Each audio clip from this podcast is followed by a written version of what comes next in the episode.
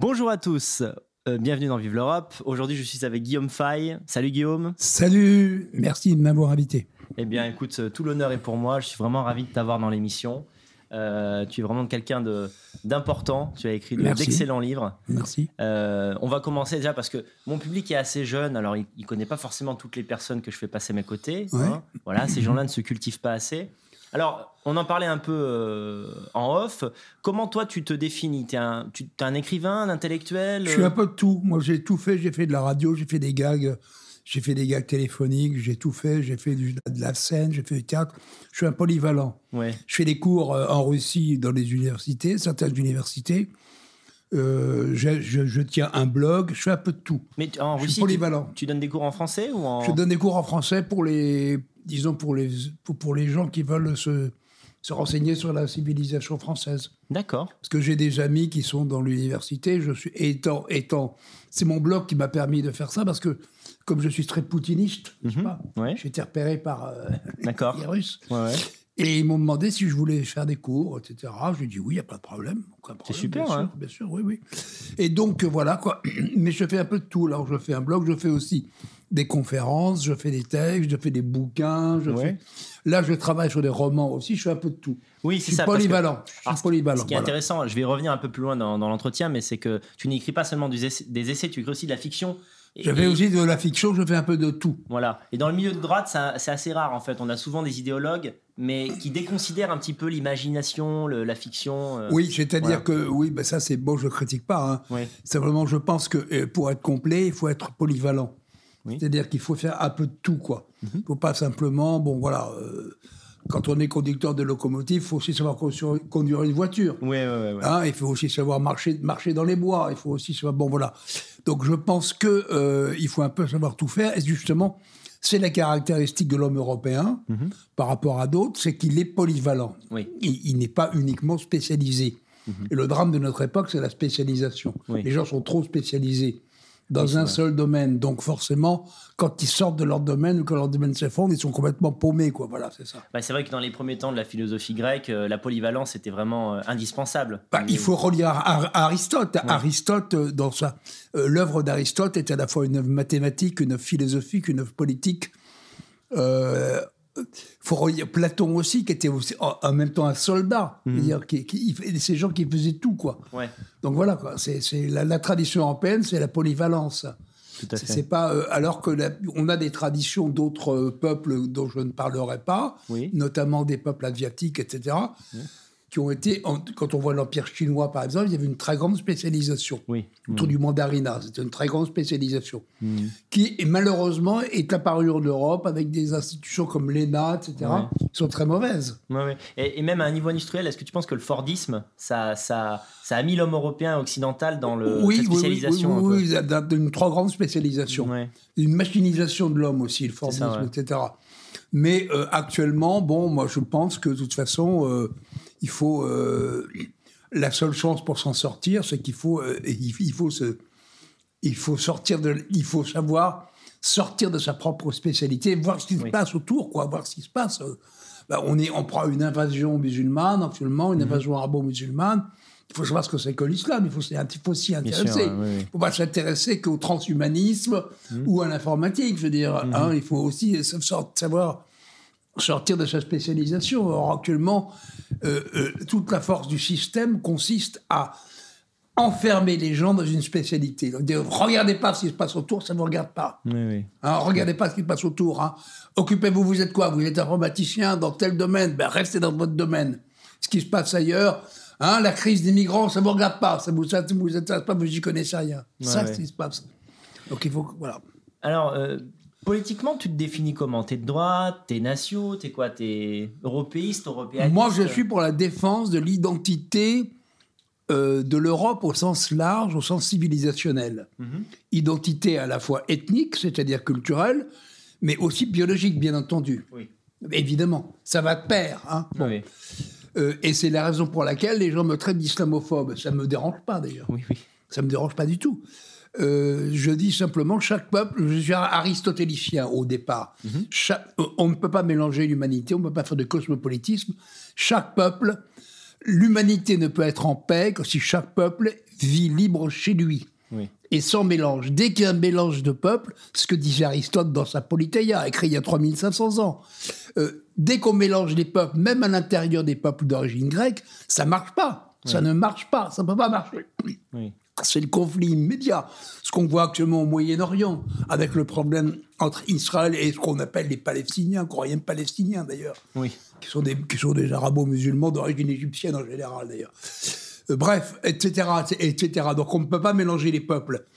Et moi, ce que j'ai toujours dit, c'est que je défends bien entendu la France et ses, sa grande tradition, etc. Mais étant d'origine d'abord bonapartiste, mhm.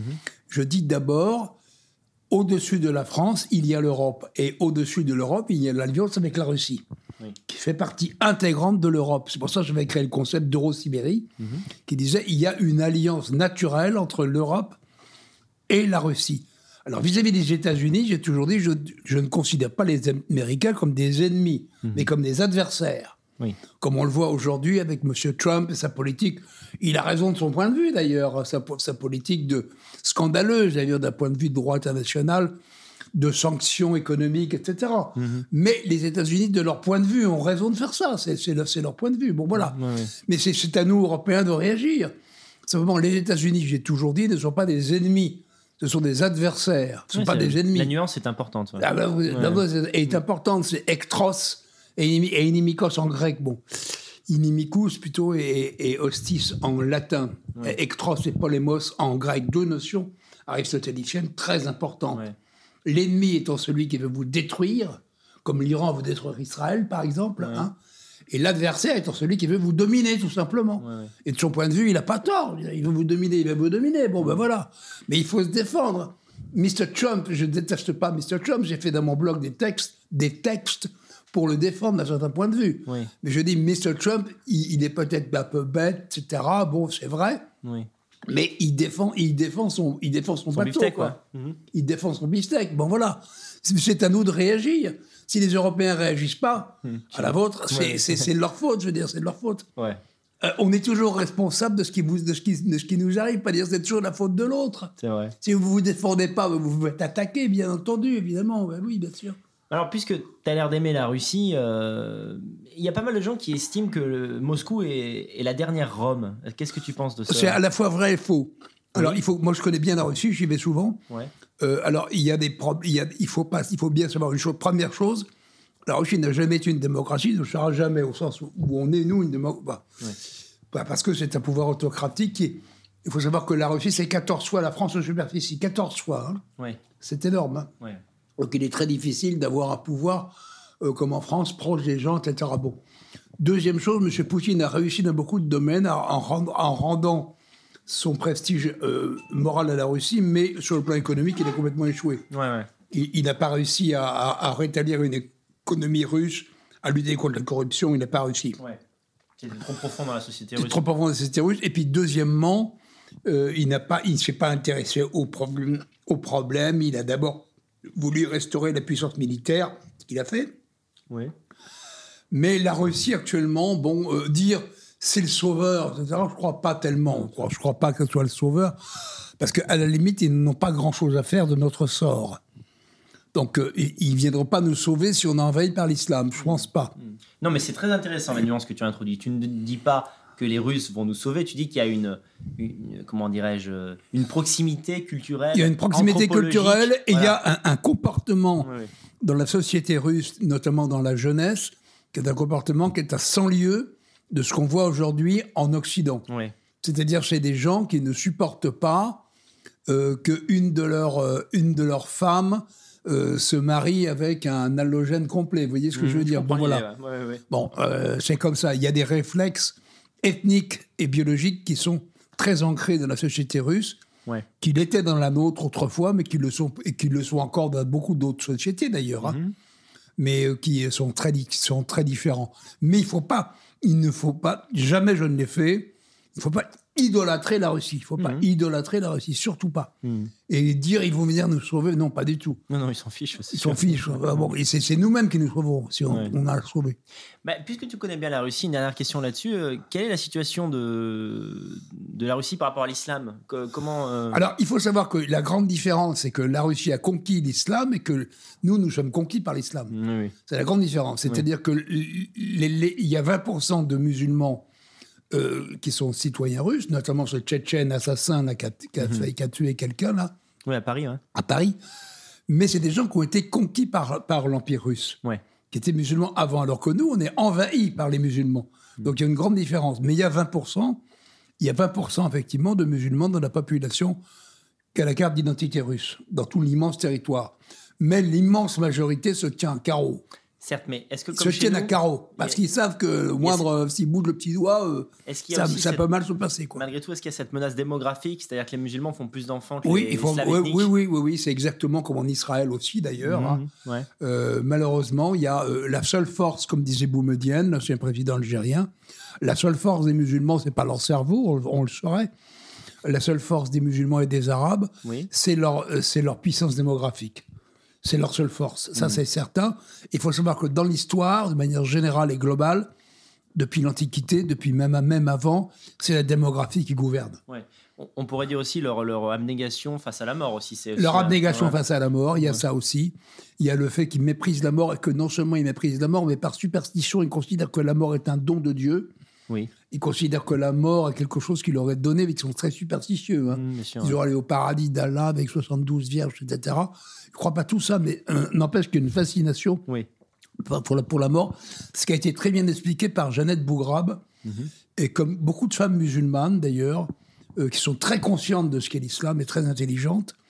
Elle a expliqué récemment dans le Figaro, je crois, la colonne du Figaro, elle a expliqué, ou dans un autre journal, je ne me rappelle pas, qu'il y avait une fascination pour la mort chez, chez, chez, les islamistes et chez les musulmans, qui était quelque chose de très puissant chez eux et qui, et qui avait permis notamment à ce Tchétchène qui, euh, dans le quartier de l'Opéra, a assassiné des gens au, couteau, mm.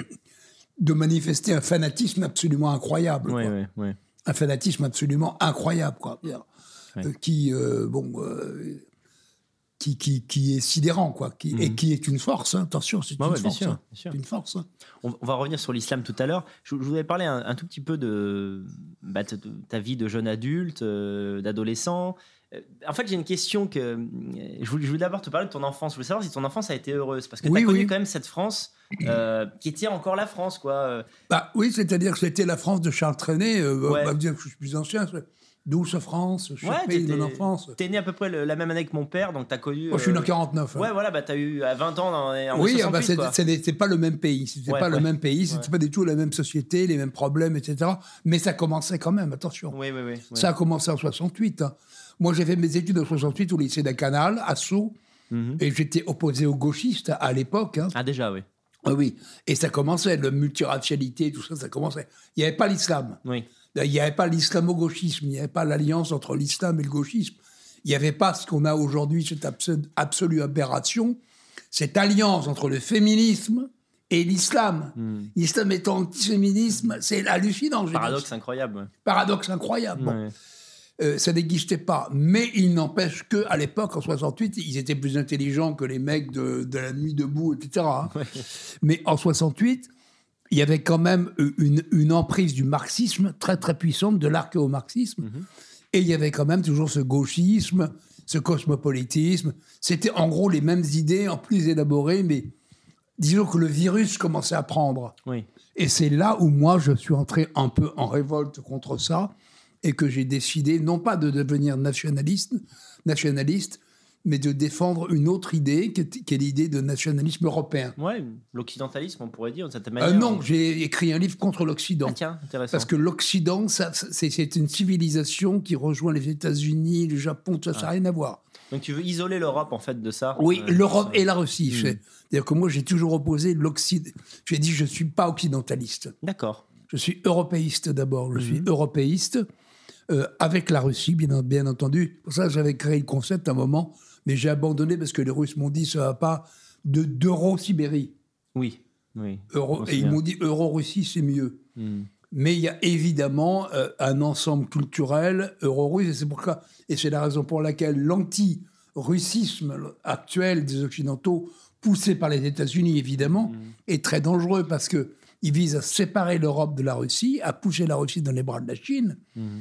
euh, pour affaiblir l'Europe, bien entendu. Le but des États-Unis, c'est quoi? C'est d'affaiblir l'Europe, c'est pas de nous détruire. Alors que l'Iran veut détruire Israël, par exemple. Bon les États-Unis ne veulent pas nous détruire, ils veulent nous affaiblir. Bon, c'est hmm. totalement, totalement différent. On est d'accord que tu, distingues euh, le rapprochement que tu voudrais avec la Russie de l'eurasisme. C'est pas tout à fait la même chose. Pas exactement la même chose. C'est les Russes qui m'ont dit n'emploie pas le mot n'emploie pas le mot euh, Eurosibérie. Oui. Mais l'eurasisme, moi je suis contre ce mot eurasisme parce qu'on n'est pas des Asiatiques. Oui, d'accord. C'est-à-dire, la Sibérie n'est plus l'Asie. À partir du moment où elle est russifiée, mmh, n'est plus l'Asie. Mmh, tout à fait. Alors, euh, est-ce que tu peux nous parler de ta rencontre avec Dominique Vénère hein, lorsque tu, es, euh, tu as travaillé avec lui au Grèce Alors, Dominique Vénère, c'est celui qui m'a fait entrer dans nos milieux. Ouais. Donc, c'était en, en 70. Mm-hmm. Il avait créé l'Institut d'études occidentales. Et je me rappelle, c'était au métro Jasmin. J'avais rencontré Dominique Vénère. J'avais travaillé avec lui. Il avait une petite revue. Ouais. Et j'avais fait quelques articles pour lui. Et on est restés très bons amis, voilà. Et euh, mais voilà, on avait à peu près les, les mêmes idées. Et, euh, mais c'est lui qui m'a introduit dans nos milieux. Mmh. C'est lui, c'est Dominique Vénère. Hein. Euh, et je l'ai bien et je l'ai revu pendant 20 ans. Je le, mmh. On se revoyait très souvent, on bouffait ensemble. Et quand il s'est suicidé à Notre-Dame, c'est quelque chose. J'ai fait un texte en son hommage. Oui mais c'est quelque chose que je n'ai pas compris. Ah d'accord, voilà, je voulais t'en parler de ça. Comment tu... Bah, c'est du romantisme absolu, quoi. moi, je ne suis pas du tout romantique. Vous n'êtes pas comme ça, Je ne suis pas du tout romantique. mais bon, je respecte son, son, son, mm. son, geste. Ce que je reproche, c'est que beaucoup de gens ont essayé de, euh, de l'utiliser pour, pour se ramener la couverture à eux. Mm. Mais euh, son geste, en plus à Notre-Dame, je n'ai pas le, mm. le rapport. Ouais, ouais, ouais.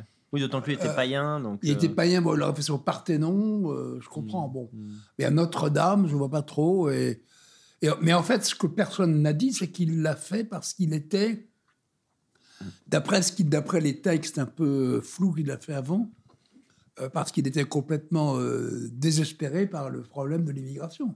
Oui. D'après ce que j'ai compris. Oui, oui, c'est ça, oui.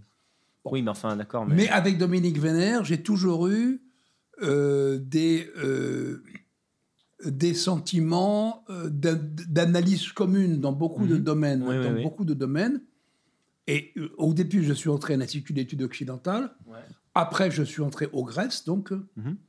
que j'ai quitté en 86-87 pour des raisons de divergence idéologique sur un certain nombre, de, très bien, certain nombre de sujets. Euh, mais je veux dire, c'est Dominique Vénère qui m'a effectivement ouvert les yeux sur un certain nombre de choses. Mhm en 1970.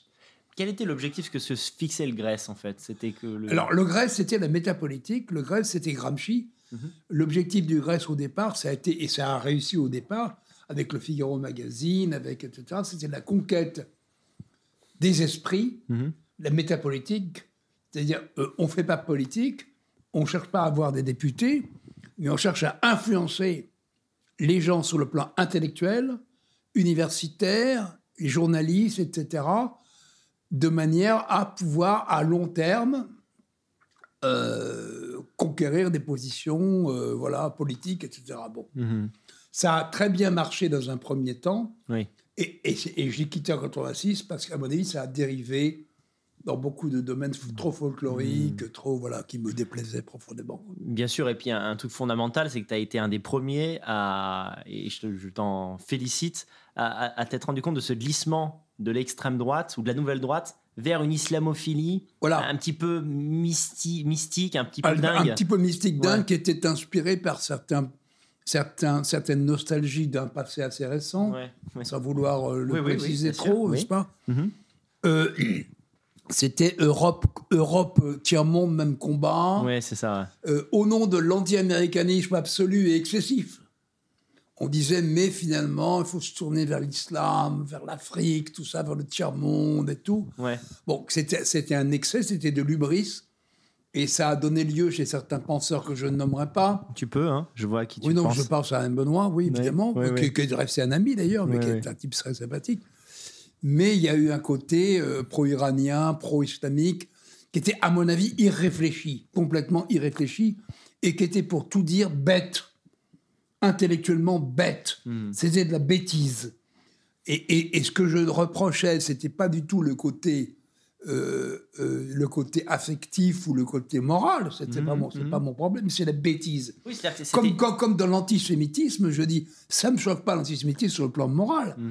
Ça me choque parce que c'est bête, que c'est politiquement idiot. Tu trouvais que vraiment l'idée que se faisait la nouvelle droite, enfin en tout cas Alain était débile, débile. Voilà, c'est-à-dire que c'était pas fonctionnel en fait. Non, ça ne correspondait pas à la réalité. Oui, de ce qu'est C'est comme si tu dis un papillon, ça c'est non, c'est pas un papillon, ça c'est un éléphant. Non, c'est un papillon. Oui, pas un éléphant, c'est un papillon. ah bon? Ah, je savais pas, les éléphants n'ont pas d'ailes? Non, non, ils n'ont pas d'ailes, non, non. Non, mais il y, avait un côté, je veux dire, il y avait un côté dans, la, dans le regard que portait la nouvelle droite à l'époque. C'est pour ça que je les ai quittés sur l'islam, un mmh. regard infantile, mmh. enfantin, et surtout un regard dont les musulmans se moquaient d'ailleurs. C'est vrai. Qui était un regard euh, ignorant. C'était mmh. de l'ignorance, de la paresse intellectuelle. C'est pas ça l'islam. C'est affreux d'imaginer une, main tendue euh, à sens unique. À sens unique, oui, oui. Non, mais et les autres, alors comme c'est la takia, c'est la takia. C'est-à-dire que c'est. Ah, bah ils vont à fond, ils disent oui, c'est vrai, vous avez raison. Ouais, c'est vrai, vous avez raison. Bon. Donc, euh, c'est toujours pareil. Oui, non, non, mais c'est toujours pareil. Ça s'appelle la takia, c'est-à-dire c'est le fait de dire en permanence je vais mentir, c'est la dissimulation. La ah, ah bah, le soir, ils sont morts de rire. Ils rigolent. Ils, sont morts de rire ah, après. Ils rigolent. Qu'est-ce qu'ils les battent là Bon, d'accord. Bon. Et puis l'autre, euh, il était tout content. Ah ben, vous avez vu comme ils sont gentils, comme ils sont sympathiques. Je lui dis, ben, ils sont très sympathiques. Ils sont très sympas. Le couteau dans le dos, ils sont très sympathiques. Relisez le général Bugeaud, ce qu'il disait. Hein. Je ne sais pas si tu connais les travaux de Philippe Baillet, mais il est hmm. complètement sur ta ligne. Alors Philippe Baillet, je l'ai bien connu, il était au Grèce aussi. Ouais. Très bien connu. Son livre L'autre tiers-mondisme, c'est vraiment ça. oui, oui, il a très bien connu ça. Il était très opposé à Alain Benoît aussi. Mhm, mhm. Et Philippe Baillet est très lucide. Ouais. Mais Alain Benoît n'est pas un type lucide. Si, il est lucide et intelligent, mais il est calculateur. C'est différent. C'est-à-dire qu'il veut toujours avoir son public, machin, ne pas choquer les musulmans, mmh. avoir des copains, voilà. C'est curieux. Là, c'est pas vraiment une question politique, c'est presque de la philo, mais je me suis jamais, jamais réussi à comprendre comment une, même personne pouvait être très intelligente sur certains points et très con sur d'autres. Ah bah euh, euh, ça, c'est il faut il faut relire, il faut hein. Voltaire, ça. Voltaire, des personnages de Voltaire dans Zadig qui sont absolument comme ça. Hein. Hmm. Euh, c'est et dans Balzac aussi, c'est c'est tout à fait classique. Il y a des gens qui sont qui peuvent être très puissants, très forts dans certains domaines d'analyse mhm. et très naïfs ailleurs. De même, avec leurs femmes, ils peuvent, ils peuvent être cocus complets et, pas voir une seconde qu'elles le trompent. et en même temps, pouvoir faire des équations mathématiques le mec, géniales. Il est bac plus 9, il est, il est pas au courant que sa femme... Voilà, parce que, pourquoi? Parce que C'est la spécialisation des cerveaux humains. Exactement. Tout simplement, c'est la spécialisation des cerveaux. Alors, à un moment donné, bon, pour ces raisons que tu viens d'évoquer, tu t'es éloigné de la nouvelle droite, mais, mais tu t'es même éloigné de la politique. C'est-à-dire, tu as eu cette, une parenthèse, tu as fait de la radio, tu t'es un petit peu amusé. Bah, Parle-nous un peu de ce moment de ta vie. Euh, qu'est-ce qui t'a pris en fait? Bah, Un moment, je me, moi je me marrais. Moi, ce qui m'a toujours plu dans la vie, c'est faire rire les gens aussi. Ouais, C'est faire des gags. Donc j'ai fait des gags. Ouais. J'ai bossé avec Arthur, euh, Jacques Essebach de son vrai nom. Ouais. Euh, donc à Skyrock pendant longtemps. Euh, pendant dix ans, on a fait le, on faisait le morning, donc euh, j'ai fait beaucoup de, j'ai fait des gags sur France 2, l'homme enceinte, tout ça. Bon, on a fait plein de gags mm. parce que j'aime ça, quoi. Mm, mm. J'aime aussi faire rire parce que je pense que par le rire, on peut faire passer des choses aussi. Mais eh, tu as eu un ras-le-bol, tu as eu plein le cul de la politique aussi, ça. Oui, j'en ai eu marre. Oui, j'ai pas fait de politique jamais moi. Si je viens présenter au cas parti, je faisais de la métapolitique. Ouais. Mais il y a un moment, j'en ai eu marre. Et puis, c'est mon caractère, quoi. Je me suis dit, bon, je vais faire autre chose, voilà, je vais changer de truc. Euh, mais quand j'ai dit aux gens que tu venais, il y en a beaucoup qui, qui te suivent et qui te connaissent, ils m'ont demandé, mais comment il a pu passer dans les mailles du filet? Comment tu as pu rester autant de temps à Skyrock sans que ça se sache que tu étais un droitard anti-islam si, et tout si, si, euh? Il le savait Si, si, si, ça c'est su. Euh, à cause de nos braves amis d'extrême droite qui m'ont dénoncé. Oh, c'est mignon. Bien sûr, c'est ah, mignon. d'accord. Ouais. ouais. Si, ça c'est su, ou d'un moment, ça c'est su. Euh, et puis surtout, euh, je veux dire, Skyrock est devenu. Euh, au début, Skyrock, c'était plus de tubes, moins de pubs. Oui. Bon, ce qui était fou d'ailleurs, c'était, autant de. Autant des deux, quoi. C'était du rock and roll, c'était de la chose. Et, et, là, c'est devenu du rap. Exactement, ouais. Premier sur le rap. Alors là, j'ai dit à Bélanger, le patron, j'ai dit. le rap, moi, c'est ouais, ouais, ouais, c'est clair. Elle me dit, je te connais. Hein. Ouais. Ah ouais, ben, t'as raison. Hein. Mais finalement, ça a épousé le changement de, de, population. Ça a épousé le changement de population. C'est-à-dire que les jeunes, les jeunes, tu vois, là, c'est mm. pas les mêmes jeunes, quoi. C'est écoute pas trop du rock, quoi. C'est pas très Elvis Presley. C'est pas, voilà, c'est pas Elvis Presley, quoi. Ouais, c'est ça. Et c'est pas Goldman ni Elvis Presley, voilà, c'est clair, quoi. Et il y a, y a un changement dans les années 80 monumental, même dans le personnel de Skyrock. Ah oui. Sur le plan ethnique. Ah oui, oui. Un grand emplacement de. Et moi, je me suis cassé. Je me suis dit, bon, c'est plus mon truc, là. Ouais, ouais, ouais. C'est pas mon truc. Hein. Ouais, rien. Ah, mais elle me dit, ouais, mais t'es quand même un peu. Euh, peu raciste, non? Le mec, au bout de 10 ans, quoi. J'ai dit, attends, tu, ne savais pas Ouais, t'avais pas remarqué. Quoi. Parce que moi, tu dis, un Toubi, bah, t'es thérapeute.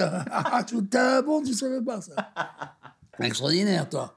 Alors, qu'est-ce qui t'a donné, donné envie de, de, revenir un peu aux choses sérieuses, j'allais dire Parce que, Parce que euh, moi, ce qui moi, je suis un indigné. Ouais. Ce qui m'a donné envie de revenir, c'est dans les années 90-2000. Euh, ouais. C'est quand je voyais ce qui se passait. Je me suis dit, je ne peux pas rester comme ça, les bras ballants, rien faire, hmm. à continuer à faire du comique, etc. Tu vois, bon. Euh, oui. Parce que j'ai fait aussi des trucs porno avec des nanas, machin. Bon, je m'amusais beaucoup. Toi. Ouais, ouais, ouais. Non, mais il n'y a pas bon, de mal. bon, il n'y a pas de mal. Mais, mais je me suis dit, il y a un moment, bon, faut arrêter parce que euh, je ne peux pas, je peux pas m'empêcher, depuis que je suis tout petit, je ne peux pas m'empêcher de parler, quoi. De hmm. dire ce que je pense, quoi. Ouais, Vous voyez ce qui se passe aujourd'hui, là? Hmm. Vous êtes complètement envahi, vous voyez ce qui se passe? Vous voyez l'état de votre école? Ouais. Hein, vous, vous, voyez, non, mais vous voyez ce qui se passe, même à la SNCF, mais à EDF, etc. Vous voyez l'effondrement de notre société, vous voyez ce qui se passe, vous ne voyez pas, non, vous voyez pas. Et, ça, ça m'a dit, je vais revenir. J'ai une question que je n'avais pas prévue, mais là, elle arrive dans le fil de l'interview, c'est qu'est-ce que tu... Il y a des gens qui t'aiment pas parce qu'ils considèrent que tu parles souvent du retour aux traditions et que tu n'as pas incarné dans ta vie selon leurs critères à eux, le traditionnalisme. Mais parce que le traditionnalisme n'est pas européen. Il y, a tradition et tradition. Ce que j'ai toujours dit quand j'étais au Grèce, c'est que c'est pour ça que je les ai quittés. Qu'ils étaient traditionnalistes. Alors on va faire la tour de Yule, on va faire le marteau de Thor, on va faire le truc, machin. Mais je veux dire, c'est pas européen, ça c'est un truc d'africain, ça. Ouais, ouais, ouais, La tradition européenne, c'est la tradition européenne, c'est l'innovation permanente. Ouais. Oui, oui, Même si c'est une innovation destructrice. Mm-hmm. Mais la, la vraie tradition européenne, je veux dire, euh, les cathédrales gothiques, c'est pas les temples grecs. Oui. C'est autre chose, je veux dire. Oui, oui, oui. Bon, euh, je veux dire, les, traditions européennes, la peinture européenne, c'est pas toujours la même chose. Mm. Alors que la peinture chinoise, la peinture japonaise, c'est la reproduction éternelle des mêmes critères. Au fond, tu reproches à, beaucoup de tradis du milieu d'être surtout des conservateurs. Des conservateurs, mauvais du terme. C'est des conservateurs au sens mauvais, des conservatistes. Ouais, ouais, C'est-à-dire que c'est des gens qui veulent conserver un truc figé, mais hmm. mais c'est pas européen, ça. Ça, c'est asiatique, justement. Ou hmm. c'est africain, hmm. mais c'est pas européen. La, la, vraie tradition européenne a toujours été d'innover, mais bien innover. Pas d'innover dans la merde avec l'art contemporain. Parce que là, c'est de la, parce que là, c'est de la merde. Hein, en fait, c'est tout le sujet de ton livre qui, pour, de tous ceux que j'ai lus, c'est le plus intéressant. Je trouve, c'est l'archéofuturisme. C'est en fait, tu exprimes vraiment cette idée. Tu, tu vas un peu dans le, dans le, sens contraire de beaucoup de penseurs du milieu national. Pour toi, le progrès, c'est pas une mauvaise chose en soi, quoi. C'est-à-dire qu'en fait, c'est même ce qui caractérise euh, les Européens blancs, quoi. C'est-à-dire vraiment cette volonté d'être toujours d'aller vers l'avant, tout en gardant un socle moral. Euh. Ah oui, c'est-à-dire qu'il faut, c'est toujours pareil. Il faut, il faut, innover dans les, dans les formes, tout en gardant le fond. C'est ça, ouais. Tout en gardant le fond. Euh, à partir du moment, parce que l'art contemporain aujourd'hui, on n'innove pas. C'est du grand n'importe quoi. Je on fait du grand n'importe quoi mhm. dans tous les domaines. Bon, voilà. Donc, donc, euh, moi, j'ai toujours dit, la tradition européenne est une tradition d'innovation. Euh, alors, on dit c'est du progressisme, progrès, progrès, oui, mais euh, c'est du progressisme. Oui, c'est du progressisme. Je préfère progresser que, que, que, que, régresser. Maintenant, il est certain qu'il y, a des il est certain qu'il y a des innovations régressives. Ouais. Ça, c'est certain. Ouais, dans le même dans le domaine technologique. Hein. Même dans le domaine ah ben, technologique. justement, j'y viens. Euh, est-ce que tu es inquiet, par exemple, du transhumanisme? Euh, Non. je ne suis pas inquiet parce que ça n'arrivera jamais. C'est impossible. C'est trop cher. Ah oui? Oui, c'est trop cher. C'est impossible. C'est des, des, utopies. C'est n'importe quoi. D'accord. Je ne crois pas du tout ça. Crois pas du tout, alors, est-ce que tu. Euh, malgré tout, il y a un retard de l'Europe dans des domaines comme celui de la haute technologie et de l'IA, de l'intelligence artificielle. Oui. Euh, est-ce que ça, par contre, ça t'inquiète Oui. C'est concret, quoi? Oui, ça m'inquiète. Mm. Par rapport aux États-Unis. Mais en même temps, je pense que l'intelligence artificielle a des inconvénients aussi, Mm. parce que et de, de même que euh, euh, de même que le levier a fait baisser la puissance musculaire des hommes, Mhm. l'intelligence artificielle peut baisser les capacités cervicales aussi, Mhm. capacités du cerveau. Bah oui, parce qu'on remplace. Ouais. le- le- ah oui, ouais. les jeunes aujourd'hui, depuis des calculettes, etc., ils savent plus faire des calculs mentaux. C'est emmerdant ça. C'est vrai. Donc le gros problème de l'intelligence artificielle, euh, c'est de, il faut, il faut bien la maîtriser Mm. de manière à ce que ça ne fasse pas baisser les capacités cognitives euh, euh, des hommes. Mm. C'est ça le, le- le gros problème. Ouais. C'est-à-dire qu'il faut, faut que ça les aide, soit une béquille, mais pas voilà. que. Voilà. Maintenant, je suis pas contre. Je peux pas dire je suis contre. Ce serait débile de dire je suis Mm. contre. Mm. Mais il faut maîtriser. Il faut bien maîtriser. Ouais, ouais, ouais. Il faut, il faut bien maîtriser. Bon, maintenant, euh, il est certain qu'il il y, a, y a des tas de- d'impostures complètes. Euh, On nous raconte des, des tas de bêtises. Je veux dire, on dit euh, demain les voitures, aura plus besoin de conducteurs. Après, vous avez programmé, c'est pas vrai, c'est faux. Ah bah, alors, attention, Guillaume, parce que là, tu prends, tu prends un risque, parce qu'on prétend que les voitures euh, comme ça vont arriver dans deux ans. Hein. Ouais, Ça j'y se trouve, crois dans deux ans, tu passes pour un con. Hein. Ouais, Attention. hein. oui, non, mais je vois pas une seconde. D'accord. Parce que c'est. euh, C'est psychologique. Comment Qu'est-ce qui est psychologique? Bah, C'est-à-dire que tu, tu accepteras de monter dans une monte. Il n'y a plus de. Non, non, non. Disons non. que je serais pas le premier, personnellement. Je ne serai pas le premier, voilà, Voilà. déjà. C'est comme le transhumanisme. On dit transhumanisme, vous, allez vivre 2000 ans. Ah, d'accord, ouais, ouais, bien sûr. Ouais. Avec quel fric? Bah, je sais pas. Bah, cela dit, arriver à 90 balais, euh, se faire greffer une tub, c'est pas mal, quoi, un mécanique. Oui, oui, oui, oui, c'est pas vrai, mais ça marche pas, ça marchera pas. c'est tout.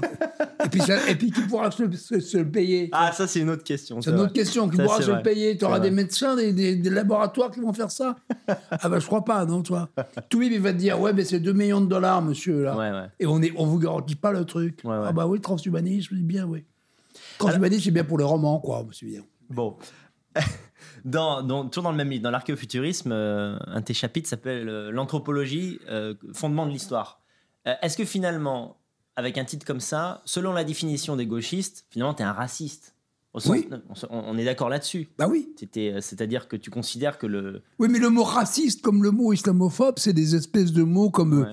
ceux des chrétiens au Moyen Âge. Je veux dire, c'est des espèces de d'imprécations qui Ouais, veulent rien dire. Vous êtes, que- un athée, vous êtes un raciste, vous êtes- ça veut rien dire. Parce que euh, Jean Robin, qui est ton éditeur et qu'on salue, euh, il me disait non, mais en fait, euh, il n'est pas raciste. euh, J'ai jamais été raciste au sens euh, ouais. où on l'entend aujourd'hui, ça veut rien dire Oui, oui. raciste. Mais t'es ethno-différentialiste. Bah, je suis Ça- ethno-différentialiste, mais Ouais. le mot raciste est un mot, euh, je veux dire, c'est un, c'est un mot, euh, comment dire, affectif. Hmm, C'est un mot religieux. Hmm. Vous êtes raciste, vous êtes raciste. Alors qu'actuellement, on a du racisme officiel chez les Noirs, chez le cran, etc. Ils disent racisés. On va, on va faire des séminaires racisés, non mixtes. Ouais, ouais. Des séminaires. Donc c'est eux qui sont, qui sont racistes. C'est eux qui sont absolument racistes. Hmm. Bon, je suis pas spécialement raciste au sens où on l'entend. Je dis simplement, Oui, au sens. la race est une notion Hmm. biologique qui concerne les hommes comme les vaches, les chevaux, les Ouais. et tous les animaux du monde, Mhm. parce que nous sommes des animaux, il ne faut pas l'oublier, on n'est pas des euh, purs esprits. Oui. Euh, et on ne peut pas les mélanger. Ouais. On peut pas les, on peut les mélanger à la marge, un petit peu, quoi, un petit peu. Ouais. Mais massivement, c'est impossible. Ça marche pas, ça n'a jamais marché nulle part. Hmm. Ça n'a jamais mar- marché absolument nulle part, nulle part, mais nulle part. Hmm. Ce que disait Ar- Aristote, toute société multiraciale est une société multiraciste. Oui, en dehors de, de cette non-fonctionnalité, on va dire, de base, est-ce que, euh, quel est ton point de vue sur les, euh, les- les- les- Tu accordes de l'importance aux différences euh, de quotient intellectuel en fonction des, des peuples ou évidemment, bon, en fonction des hommes et des peuples, il y a des Mhm. différences de tout, de tout quotient. Il- L'homme est, est différent, je veux dire. Il y a des différences musculaires, il y a des différences d'intelligence, des différences de capacité visuelle, il y a des différences. il y a- et- évidemment, il y a des différences. Oui, non, non, mais c'est. Il y a des Évident, différences, mais oui, mais on refuse parce qu'on est Mais- égalitariste. On dit il y a des différences de capacité intellectuelle, il y a des différences de toutes sortes de capacités physiques et mentales Ouais. non seulement entre les, entre les peuples, mais entre les individus, entre les familles, hmm. entre les sous-groupes, entre les sous-groupes ethniques, etc. Bien sûr. Et je te pose la question, Guillaume, parce qu'au sein même de. Mais c'est la vie, ça, c'est la vie, ça. Au sein même du camp national, tu as beaucoup de gens qui, ne veulent pas aborder cette. Euh, ah, bah, ils ont peur. ils ont peur. Pourquoi ils ont peur? Parce qu'ils sont, même au sein du camp, ce que tu appelles le camp national, c'est des gens qui sont victimes de l'idéologie dominante. Comme dans l'Union soviétique, on était victime aussi de l'idéologie dominante, même quand on se disait dissident. Eh ben oui, ils n'osaient pas aller jusqu'au bout. Et actuellement, les gens n'osent pas aller jusqu'au bout, évidemment. Donc on dit vous êtes un salaud, vous êtes un ceci, vous êtes ça. Ils s'écrasent, ils n'osent pas aller jusqu'au bout. T'as pas l'impression que euh, Soral en fait a introduit un peu le, poison de l'antiracisme dans le, dans le milieu Alors Soral, c'est la figure même du traître. D'accord. bon, Mais dans quel sens pour toi bah, C'est-à-dire que Soral, c'est celui qui se dit je vais passer, euh, euh, machin, réconciliation, son mhm. truc. Je l'ai rencontré une fois au 50e anniversaire de la vie politique de euh, Le Pen. Oui. Et je l'ai engueulé, j'ai dit, bon, il ne m'aura pas répondu, mais je ne vais pas parler avec un mec comme toi. Bon, très bien. Ok, ouais. Mais simplement, un type comme Soral, c'est le gars qui se dit, je, je, suis d'extrême droite pour des raisons de clientèle interne avec mhm. Dieu donné, etc. Mhm. Antisémite en plus, bien entendu, parce que c'est un marché aussi, l'antisémitisme. Mais je vais aussi me faire passer pour un, un pro-musulman, un arabophile et un islamophile. Pour, pour, et parce que c'est le public de Dieu donné, hein, dans, son théâtre, il y mhm. avait à la fois les copains d'Alain Benoît les copains, et les copains des beurs, hein, il y avait les deux. Mais ça, c'est commercial. Hmm. C'est une logique commerciale. Soral, c'est une logique commerciale. Ouais. C'est pas une logique idéologique. Si c'est un idéologue, c'est pas un idéologue, il n'a aucune idée. C'est zéro plus zéro égale zéro, c'est rien. Ouais. C'est commercial. C'est un mec qui fait du business autour hmm. de son truc, c'est tout. Voilà. ceci étant, comment. Euh, Mais ça marche. Comment, comment ça a pu prendre, justement? Comment ça a pu marcher bah, autant? Parce que ça marche, parce qu'il y a dans la société des, des espèces de gros préjugés euh, bien gras. Mm-hmm qui, qui fonctionne, si tu veux. Les musulmans et les arabes sont des victimes, etc. Bon, voilà. Les Israéliens sont des oppresseurs horribles et tout. Tu vois, bon. Mhm. Il y a des espèces de gros, de gros machins, de gros Parce trucs. que justement, euh, j'avais pas prévu cette question, mais euh, un des reproches que va te faire un mec comme Soral, il va dire ouais, c'est un, sioniste, un, Bien sûr, un, pro-juif, etc.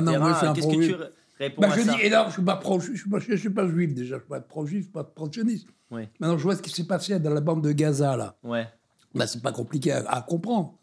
Les Israéliens n'ont pas le choix. Le Hamas, mouvement terroriste, payé par l'Iran, pousse en bouclier les, les, adolescents, hmm. euh, les adolescents euh, du, euh, de la bande de Gaza, qui sont en plus, il faut savoir que les Arabes de la bande de Gaza sont sous la botte du Hamas de manière totalitaire. Hein. C'est un, un, mouvement terroriste. Hein. bon de manière à provoquer les soldats israéliens qui leur tirent dessus. Mhm. Alors, comme l'a dit Golnadel dans un récent article, forcément, les Israéliens se font piéger sur le plan international. Mhm. Parce qu'ils ils, apparaissent comme étant des, des sales types qui tirent sur des enfants. Quoi. Mhm. Mais ils n'ont pas le choix, je veux dire. Ils n'ont absolument pas le choix, parce que les autres se précipitent avec des tenailles pour casser les barricades, etc. ils sont avec des tenailles pour casser les barricades. Donc, ils n'ont pas le choix. Hmm. Ils, sont, obligés de se défendre. Bon. Hmm. Et en fait, euh, ce qui se passe, c'est que le, dans le monde entier, dans le monde entier, on dit oui, mais c'est l'État d'Israël qui est un État terroriste, etc., qui est un État criminel. Mais ils n'ont pas le choix, parce qu'on a dit qu'on allait les détruire. Hmm.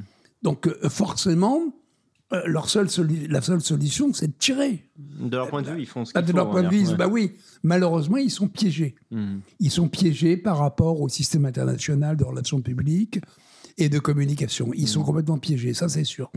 Mais ils, ne, ils, ne, peuvent absolument rien faire. Alors quand on, moi, on me dit que je suis pro-israélien, moi, moi je n'ai jamais dit ça. Moi, j'ai simplement dit une chose, c'est que, c'est que je n'ai rien contre Israël. Israël est menacé par deux choses. Israël est menacé d'abord par sa démographie en berne face aux Arabes qui sont ennemis de leur propre territoire. Et deuxième chose, Israël est menacé aussi parce qu'il y a de moins en moins d'ingénieurs et de plus en plus de mecs qui, qui vont, euh, dans les, euh, qui vont étudier euh, les textes religieux sacrés complètement dingues. Quoi. Tu veux dire qu'en fait, les, Israéliens s'éloignent, on va dire, de, du rationalisme Alors, il, y a, il, y a, deux mouvements contradictoires en Israël. Le premier mouvement, c'est le mouvement démographique, c'est-à-dire que c'est les Israéliens dynamiques. Il faut savoir que l'État d'Israël est l'État où il y a le plus grand ratio d'ingénieurs et de population au monde. au monde. C'est-à-dire que c'est là où tu as le plus grand nombre d'ingénieurs par rapport à la population. Bon. Et deuxième chose, donc il y a ce ratio euh, démographique où ils font pas d'enfants, euh, alors qu'ils ont accepté les Arabes de leur population qui font des enfants. Et deuxième chose, c'est qu'il y a beaucoup de juifs qui sont des juifs hyper religieux, qui renoncent, euh, qui, qui, vont coloniser les trucs en Cisjordanie, et, qui se, et qui se livrent à des pratiques hyper religieuses, traditionnalistes, etc. qui débouchent sur pas grand-chose. Hein. Bon, voilà. Donc, c'est les, deux les deux grands problèmes d'Israël. Maintenant, moi, ce que je rajoute, c'est que nous, Européens, nous n'avons pas du tout intérêt, contrairement à ce que, ce que j'ai dit dans beaucoup de mes livres, notamment dans la nouvelle question juive, n'ont pas du tout intérêt à l'effondrement d'Israël. Mhm. Que ça serait un exemple dramatique. Ça serait symbolique. Nous n'avons pas du tout intérêt à l'effondrement d'Israël. Maintenant, je rajoute mhm.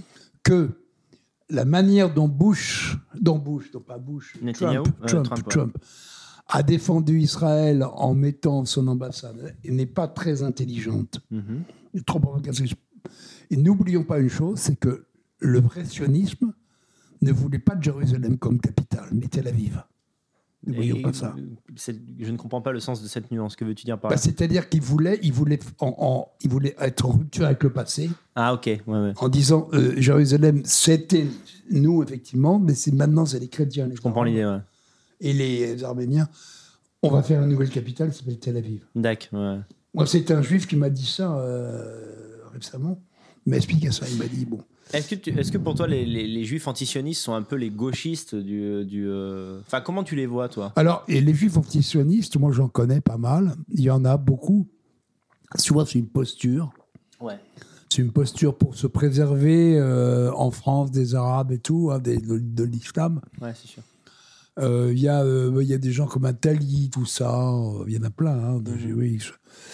Il y, a, ah, le journal, il y en a beaucoup, le journal Haaretz en Israël aussi. Hein, Alors pour toi, Jacques Attali est un juif antisioniste euh, Plus ou moins, oui, dans ses textes, oui, oui. Ah oui Oui, oui, oui. Oui, oui, oui, très, oui, oui très. Euh, D'accord. Euh, J'ai lu oui, oui, et pas seulement lui d'ailleurs, pas seulement lui. D'accord, intéressant. Ah, Une dernière question sur les juifs. bon, tout à l'heure, quand tu disais les antisémites sont bêtes, il y a quand même une réalité c'est que dans la limitation de la liberté d'expression, et notamment de la parole nationaliste, européiste, au sens euh, anthropologique du terme. Ça a changé. Et je veux dire, euh, il y a quand même des juifs qui empêchent des Européens blancs de dire ce qu'ils pensent en France. Quoi. Alors oui et non, ça a changé, parce qu'actuellement, on s'aperçoit qu'il y, a pas, y a moins de répression. Euh, je veux dire, la répression numéro un, elle est sur l'islamophobie, etc mais pas tellement sur l'antisémitisme. On l'a vu récemment, euh, euh, le cran, etc.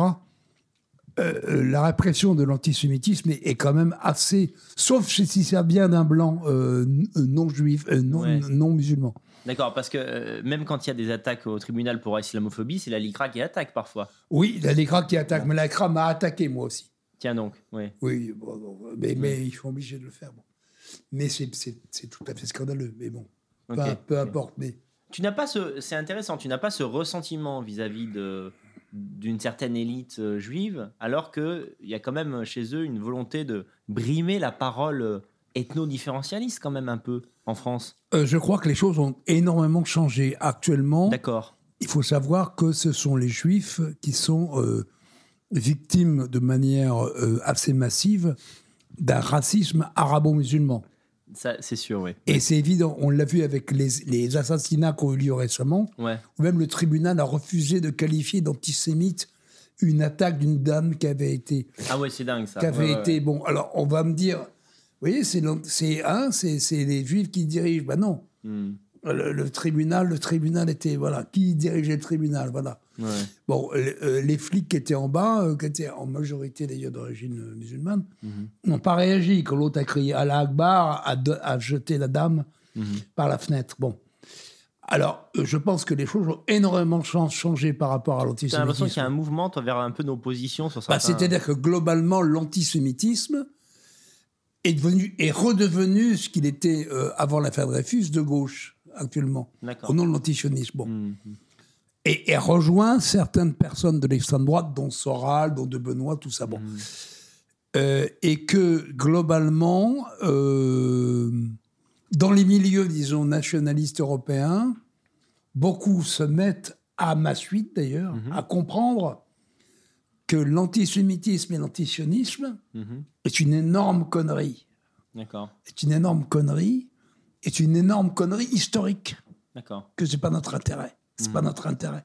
Moi, je personnellement, moralement, je suis ni pro-juif, ni anti-juif, ni pro-chinois, ni anti-chinois, ni pro-japonais, ni anti-japonais. C'est pas mon truc. Bah, t'es un blanc, donc forcément, t'es es, pro-Europe. Donc, je, pro, je, je suis pro-européen, mais je considère que la plupart des juifs sont européens aussi de culture. D'accord, c'est ton. Bah, évidemment. Hmm. Bah, évidemment. Non, mais tout à l'heure, quand tu parlais, c'est vrai. De, Spinoza, c'est l'Europe. Hein. Bon, je suis désolé. Bon. Donc, en fait, finalement, pour toi, les Israéliens sont des Occidentaux, quoi. Bah, évidemment. Ouais, ouais, ouais évidemment, donc je vois pas. Et, moi, j'ai toujours dit, et je sais que ça a choqué beaucoup de gens dans l'extrême droite. Non, mais, mais maintenant dans l'extrême gauche aussi. On est dans une émission libre, hein, Voilà, voilà. J'ai toujours dit que nous n'avons pas, nous Européens, nationalistes européens, intérêt à ce que Israël et les Juifs s'effondrent. Mm-hmm. Nous n'avons pas intérêt, en sachant que il y a chez les Juifs, comme dans n'importe quel peuple, mm-hmm il y a chez les villes des gens qui ne sont pas d'accord avec moi. D'accord. Bien sûr, bah oui, bien sûr. Mais, par-delà la question géopolitique, tu sais, tout à l'heure on parlait de l'art contemporain, etc. Euh, T'as pas le sentiment qu'il y a une surreprésentation euh, des artistes juifs dans, cet art, de cette déconstruction Toi qui es un esthète, t'as pas remarqué ça dans le cinéma Si, si, si. Y a Comment t'expliques ça en fait? Alors il y a une surreprésentation, mais ça c'est des questions sociologiques très profondes. Ouais. Il y a une surreprésentation qui date d'il y a très longtemps mais qui n'est pas fondamentale. C'est-à-dire que ça ça, ça, ça, joue aussi chez beaucoup d'Européens, etc. Mhm. Par exemple, l'art contemporain dégénéré est très représenté au Japon et en Chine, il faut le savoir. Ah oui, je l'ignorais. Eh oui, oui, oui, oui, euh, il y a évidemment, chez, dans l'élite, euh, ça m'a été expliqué par un. C'est vrai que Murakami, toute cette merde, c'est. Euh, Alors, il y a évidemment chez les Juifs, dans l'élite juive depuis très longtemps, il y a une espèce de pseudo-élite qui est décadentiste. Hmm. Ça, c'est ça, c'est ça, c'est clair. Mais elle n'est pas représentative. Hmm, et elle n'est pas représentative. Et en plus, elle est en déclin. Elle est, elle est en grand déclin. Euh, bon, euh, dans l'art contemporain, dire oui, l'art contemporain dégénéré, c'est les juifs, c'est faux. Et statistiquement, c'est faux. C'est faux. Finalement, quand tu as, as, dit que les. Bon, je connais pas trop l'histoire de l'art contemporain, mais si les Asiatiques s'y perdent aussi. Ah oui, Est-ce que finalement, c'est pas une dérive de l'intelligence, euh, une espèce d'intelligence qui tourne à vide, l'art contemporain? Ah, bah, l'art contemporain, c'est le. Parce que les, voilà, les, Africains vont pas faire de l'art contemporain, ou en tout cas, vont pas faire ah bah, ils, peuvent pas faire d'art non, non, plus. art contemporain, ouais. Non, mais c'est intéressant que l'art contemporain, ça soit en Europe, euh, euh, en Asie, dans des pays très développés finalement. Oui, parce que c'est quelque chose, l'art contemporain quelque chose qui a été bien vu par une dame dont le nom m'échappe et que je connais, j'ai bouffé avec elle deux fois. Ouais. Haute de Cardros. Ok, d'accord. Qui est de Carros, une bretonne. Et déjà, c'est vachement facile parce qu'il y a, y a la conjonction de deux choses. Ouais. Il y a l'absence totale de capacité technique, mhm. de sculpter, de peindre, etc. Je, je fais des gribouillis. D'accord. Ça a commencé avec Picasso. Picasso, ce que j'ai écrit dans, dans, mon blog était une merde. Je répète, Picasso était une merde. Straight to the point. Non, non, mais straight, straight. Non, mais Picasso est une merde. Dans mes beaux les, les Picasso. Il y a eu d'ailleurs un, article récemment fait sur euh, la toile de Picasso qui est euh, euh, sur ce bombardement qui a eu lieu. Garnica Garnica Ouais. Ça n'a rien à voir avec Guernica. C'est lui après qui a dit c'est Guernica. Ah, Mais c'est sa mère, sa sœur, lui. C'est du, du, du barbouillage. Mais c'est de la com, Picasso. C'est de la com. Alors, je ne m'y connais pas trop en, picasserie, mais on dit que Picasso, avant de faire de son style à la ah, con. Il y avait la partie bleue, ce qu'on appelle, euh, la paille bleue. Il, ne savait pas. Il, savait, il sait faire du figuratif, quand même. C'est oui, oui. un peintre. Il savait pas, mais, mais un, un, petit peintre médiocre. Quand on lui a dit, vous n'êtes pas très bon, malin, il s'est dit, oulala, je vais faire de la merde. à faire des cubes. je, vais faire, je vais faire des trucs comme ça. on va tenter un truc, on va passer par là. Alors, alors il faut voir dans le Figaro d'aujourd'hui, le Figaro magazine d'aujourd'hui, le récent, le récent euh, truc d'art contemporain à New York, c'est de la merde totale. Mais alors, donc pour répondre à ta question, hmm. il y a deux choses. Il y a, comme Anne de Cadros ou Haute de Cadros l'a dit, ou Carros, je sais plus. Il y a un, le fait, il n'y a pas besoin, il y a un, c'est génial. Ouais. Bah, c'est Jeff Koons hein, qui fait des, avec des ballons dans les trucs de Versailles. tout à fait, ou le vagin de la reine. Un, il n'y a pas besoin d'avoir du talent, donc pas besoin de bosser. Ah bah non. Deux, ça rapporte beaucoup de fric. Et trois, ce qu'il faut surtout, c'est de la com. C'est-à-dire des attachés de presse, tout un système. Jeff Koons. Puis des connards qui achètent ça.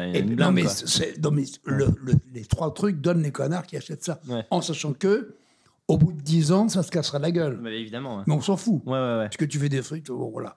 Mais c'est de la merde totale, je veux dire. Ah bah moi, je suis admiratif de ces mecs hein, qui, à mon avis, sont, sont conscients qu'ils font de la zob, mais euh, ils, sont conscients. ils, gagnent une thune pas possible. Euh, quelque part, c'est les escrocs de, notre époque. C'est génial. Quoi. Non, mais ce qui est extraordinaire, c'est des bourgeois français et parisiens qui disent qu'est-ce que c'est beau. C'est magnifique. c'est magnifique, c'est beau. c'est beau. Et en fait, c'est de, c'est vraiment de. Ils nous considèrent trop cons pour comprendre ça, quoi. Et alors, les Chinois, les Japonais euh, suivent, malheureusement. Ouais. Pourquoi ils suivent alors qu'ils ne sont pas décadents comme nous bah, ils sont un peu dingos. Hein, mais ils sont un peu dingos. Quand tu regardes un peu le porno japonais, c'est un peu des dingos quand même. C'est un hein. peu des dingos. Et ils sont fascinés par ce qu'on est, quoi. Ouais, ouais, ouais. Ils sont fascinés par ce qu'on est, quoi. Alors que par, le grand paradoxe que personne ne connaît, parce que moi, c'est un pays que je connais bien, c'est les États-Unis. Ouais. C'est qu'aux USA, ça marche beaucoup moins bien qu'ici. Ah, je sais pas. Ah oui, bien sûr. Parce qu'on a cette idée un peu de New York aussi décadent à la Paris. C'est New York. C'est juste New York, quoi. C'est juste New York, mais mm. aux USA, moi, l'autre jour, j'ai pas il y a un mois, j'étais à Nashville. Oui, c'est sûr. Tennessee. ouais, ouais. C'est sûr que je vois mal le Wasp euh, en plein milieu du Texas acheter Nashville, une croûte. Nashville, euh. Tennessee, euh, ça n'a rien à voir, quoi. Ouais, ouais, tout à fait, ouais, ouais. C'est Châteauroux, toi. Ouais, ouais, d'accord. toi, ça n'a rien à voir, quoi. Toi, c'est voilà, quoi. C'est quelque chose de très, très, très différent. Simplement, nous, nous, je crois qu'aujourd'hui, en Europe, euh, il va falloir euh, se, se, régénérer. Mhm. Parce qu'on est vraiment, d'un point de vue euh, éthique, d'un point de vue moral, etc., assez, assez bas. Et surtout, et surtout, le nerf de la guerre, ce que je répète en permanence, c'est la démographie. Ouais. Ouais. Non, tu es un peu loin du micro. C'est la, démographie. On va, alors justement, euh, on va, on va faire une petite pause pour se détendre un peu. Et dans notre deuxième partie, on va parler d'une chose essentielle de notre époque qui est l'islam, à travers ton, ton livre Comprendre l'islam. Donc euh, voilà, restez avec nous. Cette émission est vraiment super. Bougez pas. On revient pour du lourd. À tout de suite. Au Japon, il n'y a pas de barrière frontière. Il n'y a pas d'immigrés au Japon. Comment ça se fait? C'est curieux. Ben, je vais vous expliquer pourquoi. J'ai fait un seul voyage au, au Japon. Un japonais me dit vous savez, hein, avec un accent tout japonais mais par le français, vous savez, chez nous, chez nous, eh bien, imaginez qu'il y a un clandestin qui vient de, Thaïlande, de Corée, tout ça. On l'accepte, mais il n'y en a pas. Pourquoi? Il traverse la rue à Tokyo, le Shimbunzen sans regarder. Il s'est renversé par une voiture, il a les jambes cassées. Qu'est-ce qui se passe? Vous, en France, il est tout qui soigné gratuitement, ses enfants sont chat on le répare avec du fil de fer et on remet sur le trottoir. Alors, je dis, mais c'est monstrueux. Mais il dit, non, c'est pas monstrueux, ça se passe jamais. Pourquoi Parce qu'il n'y en a pas qui viennent. Le soir, vous avez des moustiques qui vous envahissent dans votre chambre. Un soir, un soir d'été, qu'est-ce que vous faites Vous pouvez toujours, avec votre speed-up, chip, chip, chip, chip, chip, vous les écraser sur le mur. Ça va servir votre mur, mais ça ne va rien faire. C'est pas ça qu'il faut faire. Qu'est-ce qu'il faut faire Il ben, faut éteindre les lumières. Deuxième partie Vive l'Europe, toujours avec Guillaume Fay, un grand plaisir. Geoffrey est apparu à ma gauche, comme par magie, Hocus Pocus. Alors, on va parler plus particulièrement de comprendre l'islam. Euh, déjà, je voudrais que tu nous dises euh, qu'est-ce qui en fait, qu'est-ce qui manquait dans le, comment dirais-je, la pensée nationaliste sur l'islam, parce que beaucoup de bouquins sont écrits sur l'islam. Qu'est-ce que toi t'as apporté avec ce livre? Bah, c'est-à-dire que, y a, comme toujours, quand un médecin voit un malade qui est malade du cancer, ouais il se dit, bah, c'est pas la grippe, c'est le cancer. D'accord? Ouais. Donc je me suis dit, il y a quand même un problème fondamental depuis euh, l'Antiquité. Ouais.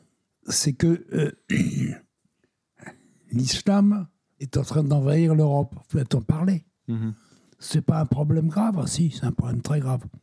Alors on me dit, vous êtes islamophobe Oui. Oui.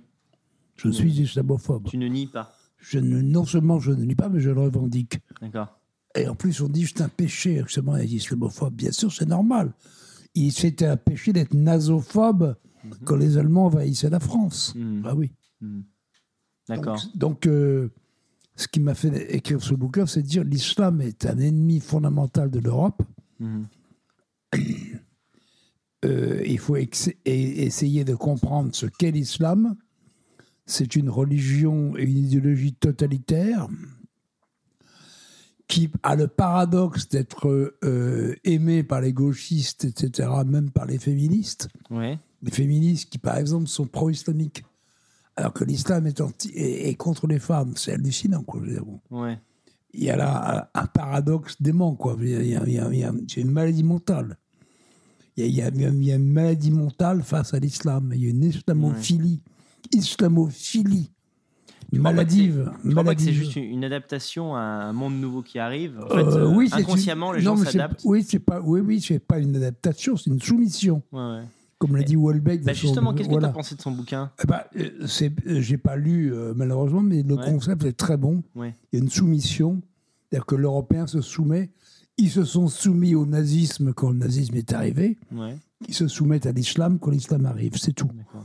C'est une lâcheté, c'est un phénomène de lâcheté, un phénomène de, lâcheté. Mais il faut savoir que l'islam est fondamentalement et culturellement contraire à toutes les valeurs de l'Europe. Mhm.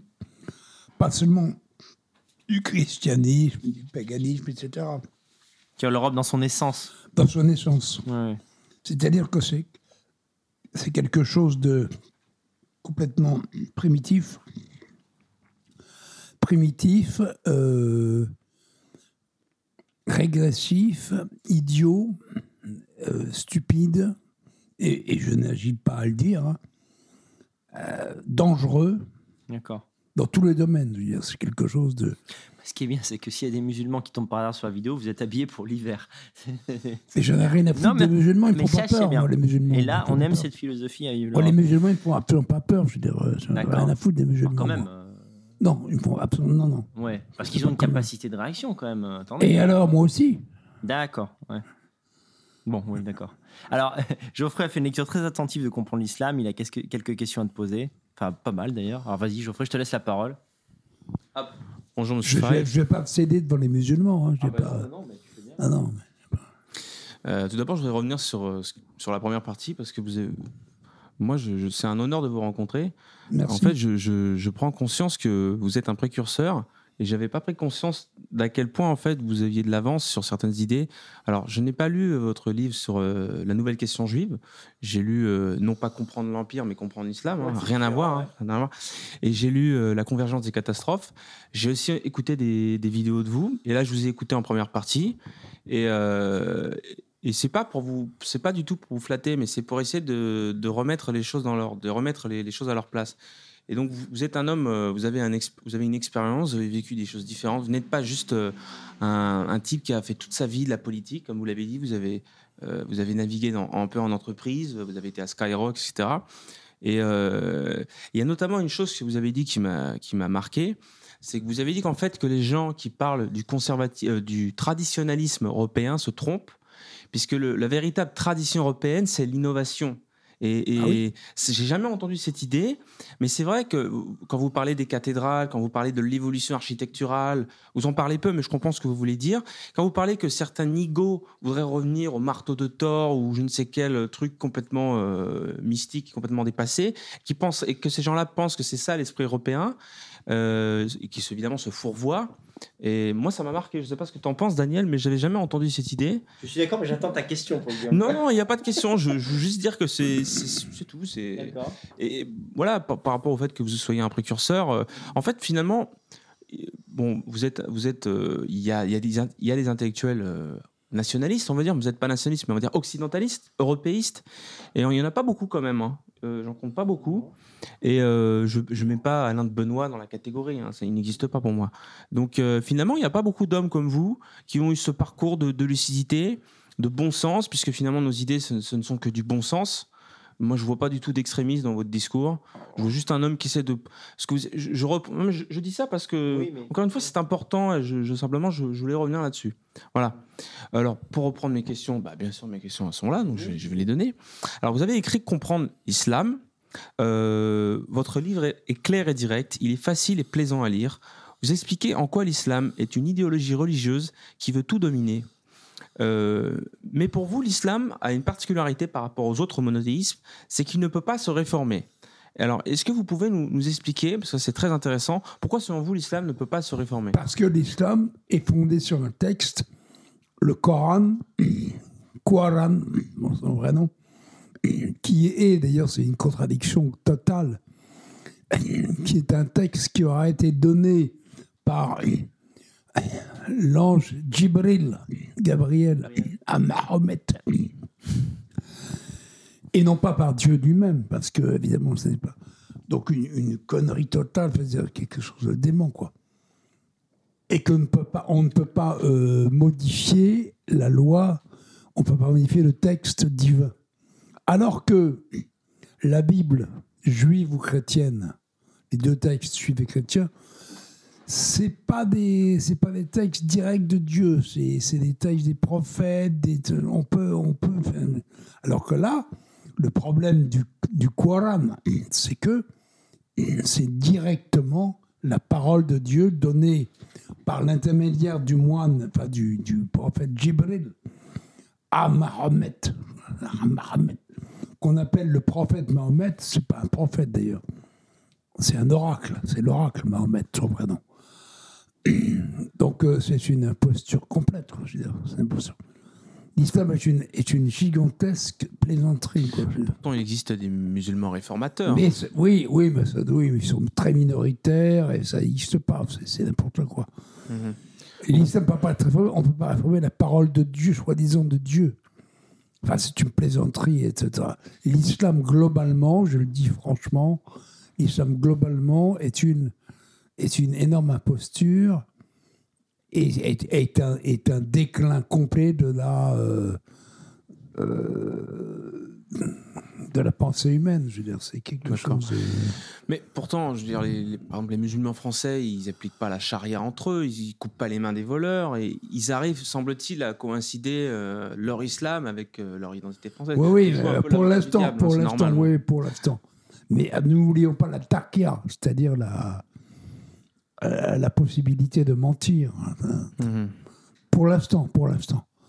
Mais l'islam, ne l'oublions pas, comme le communisme et comme le nazisme, ça a été les trois systèmes, mhm. euh, les trois systèmes totalitaires de l'humanité. Et actuellement, ils sont chez nous. Il ne faut pas l'oublier, ça. D'accord. L'islam est un système totalitaire. C'est-à-dire, qu'est-ce que vous voulez dire par là? C'est-à-dire que c'est un système qui vise le contrôle total de la société au nom de son idéologie. Mhm. Et si toi, tu n'es pas musulman, tu vas pas à la mosquée, tu ne fais pas ceci, cela, bah, euh, on t'égorgera, mon pote. Hein. Mhm. Tu n'auras pas la liberté. Surtout que là, on est en train de boire du vin alors que c'est le ramadan. Du vin, et manger du porc, Moi, je suis hein. islamophobe et je le revendique. Et, et, le fait que la République française condamne l'islamophobie prouve que la République française et ses, et ses magistrats corrompus euh, euh, sont, sont, des collaborateurs, comme ils ont été collaborateurs des nazis. Ils ont été collaborateurs des nazis. Ils sont des collaborateurs des musulmans envahisseurs. Ça a toujours été le cas, de la France. C'est comme ça. Moi, je résiste. Moi, je résiste. Et toute personne qui m'emmerde, eh ben, je partirai en Russie. D'accord. Bon, on souhaite quand même un joyeux ramadan, peut-être, non, Daniel Voilà, on va dire ça comme ça. Mais je ne suis pas contre les musulmans. non, mais je plaisante. Je, je suis plaisanterie, j'aime bien plaisanter. Mais... Bien sûr. Mais ils auraient la foutre chez nous, c'est tout, voilà. Oui. Bah alors selon vous, donc le, seul salut pour un, pour un musulman, c'est de quitter l'islam. Un musulman intelligent qui se pose des questions, etc. Mais non, il fait ce qu'il veut, un musulman non, mais je veux dire, Au titre personnel, pour vous, le seul salut, c'est pas la réforme de l'islam, c'est pour vous, c'est qu'il doit quitter l'islam en fait. Ben non, c'est pas ça. C'est qu'ils sont, ils sont, ils sont insérés dans un système religieux totalitaire, etc. Ils font s'ils en veulent.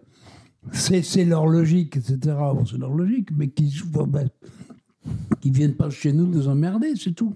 D'accord. Point final. Mais qui, si, chez eux, dans leur pays, où, euh, ils, veulent, euh, ils veulent garder ce système, ils peuvent faire ce qu'ils veulent. Ils oppriment les femmes, euh, ils se rendent malheureux eux-mêmes, je veux dire. Mhm. Vous voyez ce que c'est que la, que la vie quotidienne avec l'islam mhm. C'est pas, pas drôle. Hein. Même pour un musulman, c'est pas drôle. Hein. C'est pas drôle. Moi, souvent, quand je dans la rue, je vois des femmes musulmanes, je vois pas beaucoup de bonheur dans leur visage. Bah non, mais c'est pas hein bonheur, parce qu'ils s'oppriment eux-mêmes. Déjà, tu vois pas leur visage, donc. Non, je vois pas en Afghanistan. Bah, mais, qui dégagent de chez nous, je veux dire. Que chez eux, ils fassent ce qu'ils veulent, on s'en fiche. Je veux dire, mais pas chez moi, c'est tout. Pas chez moi, c'est tout. Bah, tu as une question très intéressante, je sais pas pourquoi j'ai envie de la poser moi, mais est-ce qu'il y a des... Euh, peut-être, ouais, je m'adore, j'adore m'entendre parler. Euh, Guillaume, est-ce que pour toi, il y a quand même une différence entre sunnisme et chiisme Alors, euh, oui, alors il y a une différence essentielle. C'est une différence interne, c'est-à-dire que les... Que les c'est une différence interne, mais qui est purement théologique, mais qui n'a pas grand-chose à voir. C'est que les chiites sont d'origine perse et pas arabe, donc plus intelligent que les arabes sunnites, voilà. Et donc forcément, c'est eux qui ont dominé. Pas oublier que c'est l'ayatollah Khomeini qui a, qui a boosté l'islam, attention, dans les années 80. Et c'est pas les sunnites, c'est les chiites. Mhm. Alors que les sunnites sont majoritaires. Donc là, ça pose un énorme problème. Euh, c'est-à-dire que c'est à l'intérieur de l'islam, le gros problème, il est là, c'est des chiites qui ont boosté la renaissance de l'islam, bien que les sunnites soient majoritaires. Pourquoi? Parce que les sunnites sont d'origine arabe et que les chiites sont d'origine perse et que les perses sont plus intelligents que les arabes. Tout à fait. Voilà. C'est la, voilà, ma réponse, elle est là. Vous allez me dire, c'est une réponse ethniste. Et eh oui, c'est comme ça. Eh ben oui, c'est comme ça. Eh oui, oui. Eh ben oui. L'ayatollah Khomeini est plus intelligent que les imams euh, arabes euh, du golf, etc. C'est des, des complets. Ce que vous voulez dire, c'est qu'il y a peut-être une, ouverture d'esprit un peu supérieure dans le chiisme, mais parce qu'ils sont plus intelligents. Pour vous, c'est comme ça que, parce que c'est des Parce que c'est des Iraniens, parce que c'est des Perses, c'est tout. Parce que c'est des Perses. Vous avez vu leur gueule? Mhm. Vous avez vu la gueule du, euh, du Banjouzou ah, Vous avez vu sa gueule, ouais. Je vois, Et vous avez entendu parler, ouais. Par contre, vous avez vu la gueule du. Euh, bah, vous vous avez vu la gueule d'un euh, d'un imam ou d'un ou d'un mollah perse, ben c'est un perse. Il n'a pas la même gueule, il n'a pas le même langage, c'est pas la même génétique, c'est pas pareil. Ça c'est l'homme, hein? Une vache de Normandie, c'est pas une vache du Holstein, c'est pas pareil. Voilà, c'est pareil, c'est pareil pour l'homme, c'est comme ça. Alors vous allez me dire, je suis raciste, ben oui. Oui, mais nous aussi, donc euh, en fait, il n'y a pas de problème, enfin, on est entre amis. Euh, page 260, vous dites Depuis le 7e siècle, les apports de l'islam et de la civilisation arabo-musulmane à l'humanité ont été infimes, sur les plans philosophiques, scientifiques, politiques, euh, poétiques, littéraires. Est-ce que vous pouvez nous en parler davantage bah, C'est-à-dire que oui, c'est-à-dire que les, les, civilisations islamiques, de manière globale, par rapport aux autres, euh, on donnait très peu de. On donnait extrêmement peu de. On fruits, même, même, pas, même pas très peu, même pas de philosophie. Euh, un exemple très simple l'ensemble de la littérature arabo-musulmane euh, pendant toute l'Antiquité, jusqu'au XVIe siècle, a été inférieure à la littérature portugaise du XVIIe siècle. Wow, d'accord. C'est intéressant. Oui, c'est En volume. En volume, Voilà. Bon, pourquoi? Pour une raison très simple. C'est que vous les avez regardés, comme disait le général de Gaulle. Ça me fait penser. Vous les avez regardés avec leur gandoura et tout. Dans la même André. Vous imaginez qu'ils vont écrire des livres, etc. Dans le même vont, Ah là, ah là, zouzou, ah zouzou, ah zouzou. Ah bah non. Guillaume, euh, vous savez, euh, enfin, tu sais qu'il y a le le, nombre d'heures par, par an qu'il consacre à la, à, la, à la, lecture. En fait, en Europe, c'est, je sais pas, en moyenne, un Européen lit, lit 11 livres par an. Et en fait, au Maroc, c'est 2 heures par an de lecture. 4 pages par an en moyenne. Alors, euh, autre question comment ça se fait qu'un chef d'État africain ou, ou euh, d'une autre région d'Afrique du Nord ne prend jamais un avion euh, piloté par un de ses coreligionnaires ou compatriotes, ni se fait opérer par un de ses. comment ça se fait?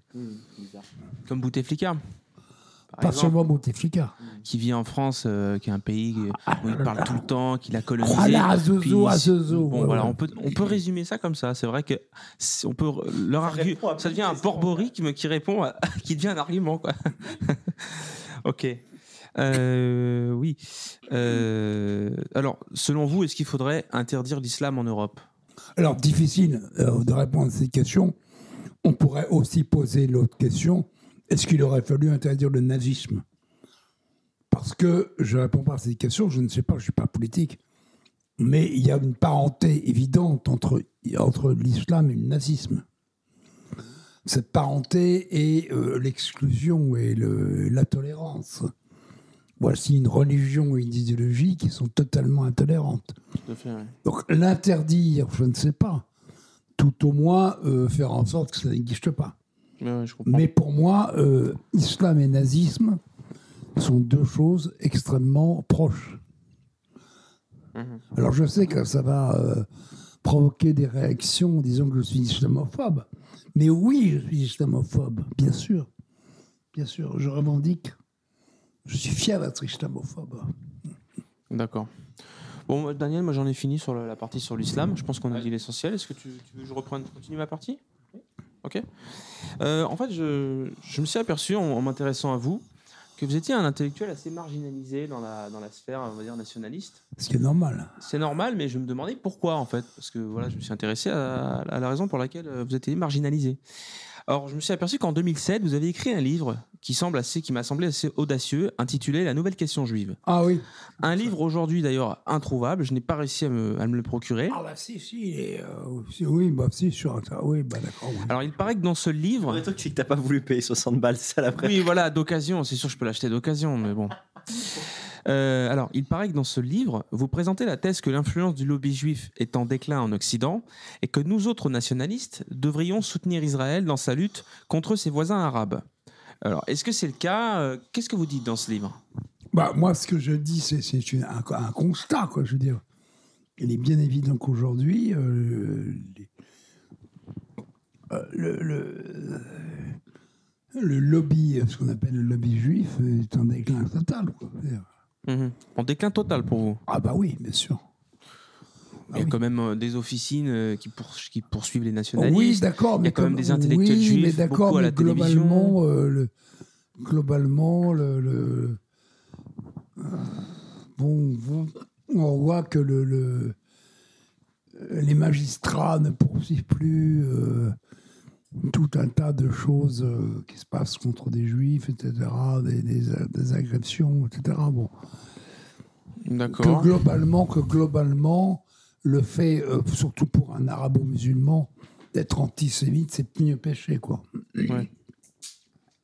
si, si vous êtes d'extrême droite, c'est un péché encore, mhm. bien sûr. Et il est bien entendu que les intellectuels juifs sont toujours les mêmes, ils n'ont pas changé, quoi, bien sûr. Mais globalement, globalement, il y a un renversement des tendances très clair, quoi. C'est-à-dire que euh, la gauche redevient antisémite. Ah oui. Et anti-israélienne, et antisémite. Même si des intellectuels juifs, etc., bon, sont, euh, sont coup-ci, coup-ça, savent pas quoi faire. Mais globalement, mais globalement, euh,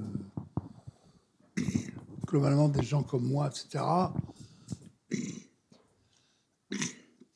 il y a un renversement, c'est-à-dire que, alors pas chez des gens comme euh, Soral toute la bande de Benoît, tout ça, mais et globalement des gens comme euh, moi et d'autres, nous soutenons en France les intérêts de la communauté juive. Mhm. Pour des raisons, euh, pour des raisons à la fois très, euh, très pratiques, je dire, hein.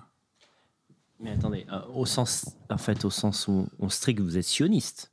Peut-être tout à l'heure vous l'avez nié. Alors, alors, enfin, sioniste, sioniste oui, bien sûr. D'accord. Mais, oui, mais, faut que ça soit formulé, quoi. Non, mais ça veut rien dire sioniste. Pro-israélien, disons. Ah, bah, bien, entendu, j'ai toujours été. Oui, non, mais c'est ce qu'on entend par sioniste dans nos sphères. Non, non, non, mais sioniste, ça veut rien dire. Sioniste, ça veut dire. On ne peut pas être sioniste si on n'est pas juif. D'accord, oui, oui, d'accord. C'est vrai, Ah oui. Sioniste, ça veut, dire, c'est un, un, terme historique. je ne suis pas sioniste, je ne suis pas juif, je ne suis pas sioniste. Ouais. Mais je suis pro-israélien, bien entendu. D'accord. Bien entendu, bien entendu. J'ai toujours été. Et j'ai toujours dit, notre intérêt est que Israël résiste, bien entendu. Mhm. Moi, je me rappelle en 1900, un truc en 1967, quand il y a eu la guerre israélo-arabe en 67. Mhm. Mon père, mon père, donc qui est mort actuellement, il y a eu euh, cette guerre et il y a eu dans le journal Combat cette une Israël debout. D'accord? Israël debout.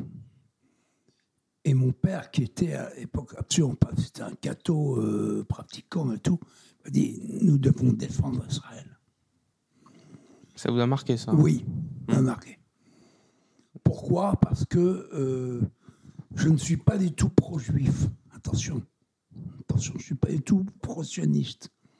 Mais je dis Israël, on ne peut pas laisser tomber Israël. Vous l'êtes un petit peu quand même alors, mais bon. Non, pourquoi? Parce que si on laisse tomber Israël, ça sera un symbole, ça sera un symbole. Si Israël tombe, ça sera et ce qui s'est passé à Gaza, c'est le cas, c'est le cas.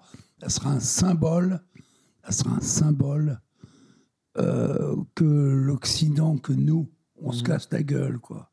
Face aux arabo-musulmans, mhm. bien sûr, et face aux Africains aussi, qui les détestent aussi qu'il y a un antisémitisme majeur auprès des Noirs. Bien sûr, évidemment. je ne sais plus dans quel, euh, dans quel bouquin il dit ça, mais euh, Robaté, euh, il y a une phrase de Robaté qui est, qui est assez marquante. Il dit qu'en fait, le projet d'Israël, le projet sioniste, c'est le seul moyen de désenjuiver le juif. Est-ce que tu es d'accord avec ça Oui, je suis d'accord. C'est-à-dire le sortir de son nomadisme, bah, c'est-à-dire le, c'est-à-dire le en faire un peu. Oui, bien sûr. Évidemment. Bien entendu, bien entendu. Mais en même temps, il ne faut pas dire ça à un juif comme ça. Oui, je comprends. Moi, je connais des juifs, euh, par exemple, je connais j'ai une amie juive américaine qui est très connue, je ne dirais pas son nom parce qu'elle est. Euh, c'est une grande intellectuelle de, la. Très bien. Et elle m'a dit une chose intéressante. Mhm. Elle m'a dit, tu sais, euh, je suis euh, forcément juif, mais je déteste Israël. J'ai dit, j'ai dit, why? Pourquoi? Bah, C'est à New York, pas à New York. Elle dit, parce que les Israéliens sont contre nous. Parce qu'ils veulent, elle avait raison d'un point de vue euh, philosophique. Parce qu'ils veulent avoir un État et un truc, alors que nous, on veut avoir simplement on veut être nous-mêmes mm. dans le monde, comme peuple, comme religion, etc. Mais ils veulent avoir un État comme les Goy, comme les Gentes, comme les gens, tu vois. Ah oui, et, vous voyez une, trahison de son essence. Une trahison, et ça, voilà, voilà. Et ça, c'est un truc qui est très, très fort à, à New-Yorkais, ouais. ouais, Très fort. D'accord. C'est Woody Allen qui tout à coup se rebelle, en fait, dans l'idée, c'est on veut nous rendre non juifs. On est bien en tant que juifs. c'est drôle. Alors, euh, tu as écrit un autre livre qui est La convergence des catastrophes. Oui. Euh, pourquoi tu l'as écrit sous pseudonyme, ce livre? Euh, Parce que je voulais qu'il soit. Guillaume Corvus, oui. Parce que je voulais qu'il soit mieux édité que sous mon nom. Ah oui? D'accord. Est-ce que la stratégie a fonctionné? Non. D'accord. Mais qu'est-ce que tu appelles la convergence des catastrophes, en fait, euh, pour, les gens qui n'auraient pas lu le livre? Bah, Le fait qu'il y a, sur le plan écologique, euh, immigration, tout ça, ouais. dans tous les domaines, il y a une convergence des, des mauvaises nouvelles, quoi. Mm-hmm. Qui fait que notre civilisation peut s'effondrer. Parce que pour la première fois dans l'histoire, on a une convergence, euh, immigration, euh, catastrophe écologique, etc., bon, qui vont dans le même sens. Voilà, il, y a, il y a euh, Piero San Giorgio qui a écrit il y a quelques années un livre qui est la Survivre à l'effondrement économique. Tu penses vraiment qu'il y aura un effondrement économique, toi? Non. D'accord. En vertu de quoi? Enfin, qu'est-ce qui te L'homme se reprend toujours. Mhm. Ça se reprend toujours. Mais il y aura, il y aura des catastrophes, pas des effondrements. Il y aura des catastrophes, pas des effondrements. Mais d'ailleurs, euh, Monsieur Fay, vous avez quand même prophétisé euh, un chaos ethnique, une guerre ethnique, ah bah, on aura, on, ira. Mon prochain bouquin, c'est vers la guerre civile on ira vers une guerre civile. Vous, vous y croyez à ça? Oui, bien sûr. À quelle échéance? À 10 ans à peu près. Donc 2030, quoi. Oui, c'est ça. Mais on, aura, on aura une guerre ethnique extrêmement grave. Hmm. Malheureusement, ce sera une guerre ethnique où les Européens ne se battront pas. Ah, ça, c'est inquiétant. Bah non, mais seule la police se battra. Et encore. Eh, est-ce que vous pensez qu'il y a une capacité de réaction qui est plus importante euh, bah, Tout à coup, je, voilà que je te tue. Ah non, il n'y a, pas de capacité de réaction. Euh, c'est-à-dire, en fait, par exemple, en Europe, en Europe centrale, est-ce que tu ne penses pas que des, peuples ont mieux résisté que d'autres? Oui, en, Hongrie, etc., oui, bien sûr. Mais en Europe de l'Ouest, ils sont complètement ils sont complètement dévirilisés. tu penses même que s'il y, a vraiment euh, plusieurs attentats par semaine, ils font, rien, ils font rien. T'abuses, ils ont rien fait. T'as eu 148 morts depuis deux ans. Qu'est-ce qu'ils ont fait, les Français Rien. Ouais. Donc, tu es, quand même assez pessimiste. Bah, finalement, je vais te laisser la dernière question, mais que, que euh, la France, en fait, l'avenir de la France, est-ce que tu y crois encore euh? Non. D'accord. Bon. Enfin, ok. non, mais c'est-à-dire, euh, quel est ton diagnostic sur 15-20 ans en France? Mon diagnostic, c'est que ça va se casser la gueule, que quelque chose d'autre va, va se passer. Mais je ne crois pas du tout à la France. Macron, Macron, Macron, Macron. Macron, Macron, Macron, Macron. Tu, crois, parce que tout à l'heure on n'a pas du bouquin de Welbeck, tu penses que l'islam peut devenir une force politique? Bien sûr, bien sûr, mais c'est pas qu'il va devenir, ce qu'il devient. Tu as vu les hôpitaux? Tu as vu combien, de gamins, de gamines naissent dans les hôpitaux actuellement Ouais. Oui, avec une, une, forte prédominance du prénom Mohamed. Et... Ah, t'as ah oui, bien sûr. D'accord. Ah, je suis raciste, bien sûr, oui, oui, bah oui. Ah bah c'est, bah c'est, ah, il y a euh, une progression dans l'interview quand même. Euh, comment dire Donc alors, c'est intéressant parce que j'allais te demander tes projets. Je vous tous. Et tu l'as, c'est bien. On est d'accord avec toi. ton prochain livre, donc, ça va s'appeler. Euh, enfin, c'est sur la guerre. La guerre civile ethnique. C'est le titre? Extraordinaire. Moi, je l'achète directement. Où est-ce qu'on le précommande quoi? Ah bah, il faut que je trouve un éditeur, mais je vais en trouver un. Ah, Jean-Robin ne va pas t'éditer ça, tu penses? Bah, on va voir. Je vois avec lui déjà. Ouais, d'accord. Je vais voir avec lui s'il a, a, le courage de le faire, mais j'en sais rien. Ok. Autrement, je vais aller voir les Russes.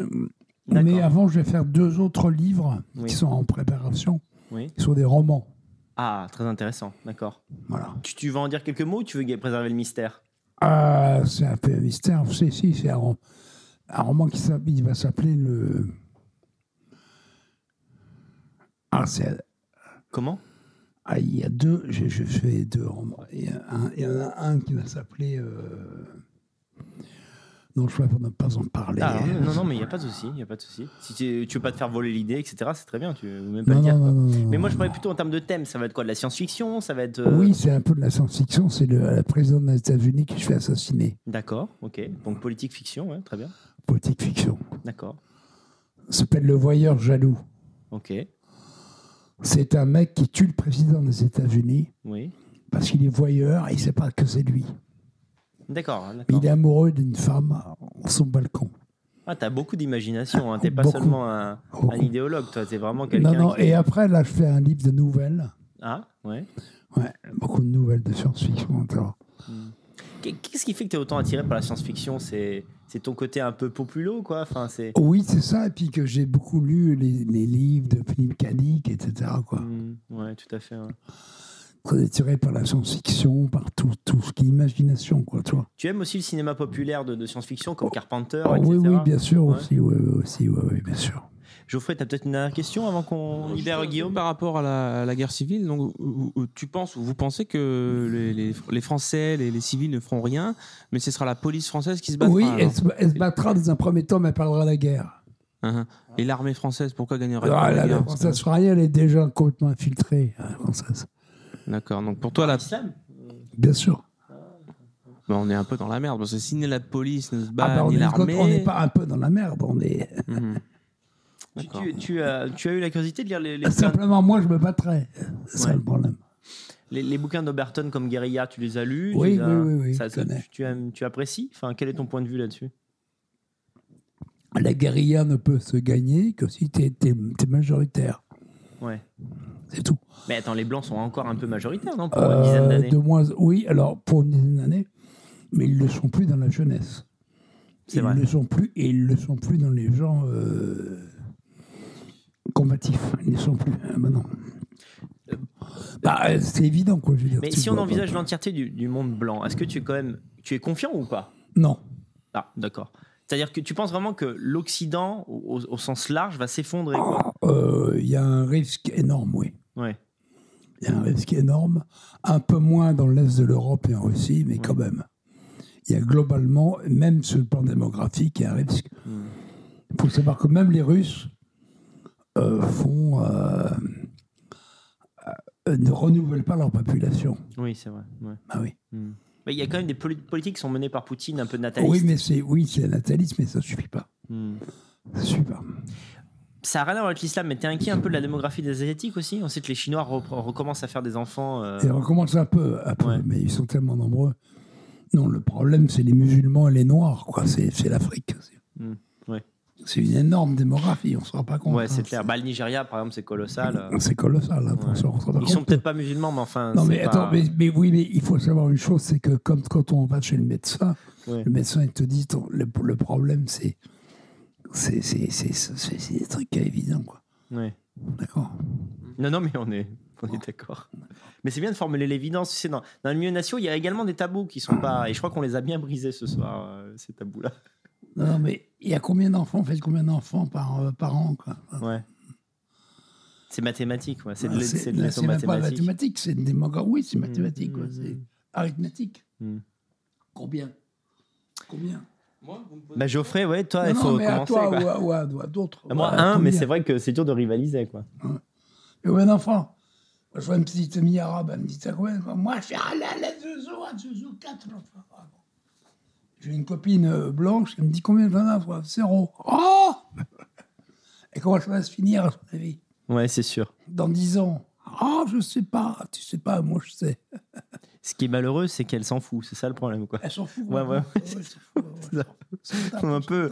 Euh, c'est euh, Don Quichotte, quand on se bat un peu contre des moulins. Non, puis elle me dit Ah, mais je sais quand tu es raciste. Alors, je dis Bah, bien sûr. Ouais, apparemment, ça, le fait que toi, Guillaume, tu sois raciste, ça l'inquiète plus que Fatima fasse 5 ah bah, enfants et elle 0, apparemment. Quoi. Ça. Non, mais non, moi, moi j'ai un truc maintenant qui, qui, les fait taire tous. On me dit t'es islamophobe et raciste. J'ai dit oui. Oui. là, c'est vrai qu'ils sont emmerdés parce qu'ils sont habitués à entendre non à cette, cette question. C'est comme un taser en fait. Ils essayent le taser, il marche pas. T'arrêtes pas en fait. Vous êtes islamophobe? Oui. Être raciste? Oui. J'ai dit non seulement je suis raciste, mais je suis le théoricien numéro un du racisme, comme me dit Ah, c'est bien. Qui vous a trahi Qui a trahi le racisme En devenant mélanchoniste. Ah Ah Ah, ils sont là Ah Ah Ah Qu'est-ce que je voulais me faire un français. Bah, euh, écoute, en tout cas, on lira ton prochain livre avec plaisir. Merci euh, de ton interview, bah, Écoute, merci pour ta qualité humaine et merci pour tes livres. J'ai pris un grand plaisir à découvrir certains de tes ouvrages. Je vais en lire d'autres. Et euh, à très bientôt, l'ami, vraiment. Ah. tu reviens quand tu veux dans Vive l'Europe, parler de n'importe quel sujet. D'accord. Invité permanent de l'émission. Prochain sujet l'éruption solaire. Avec plaisir.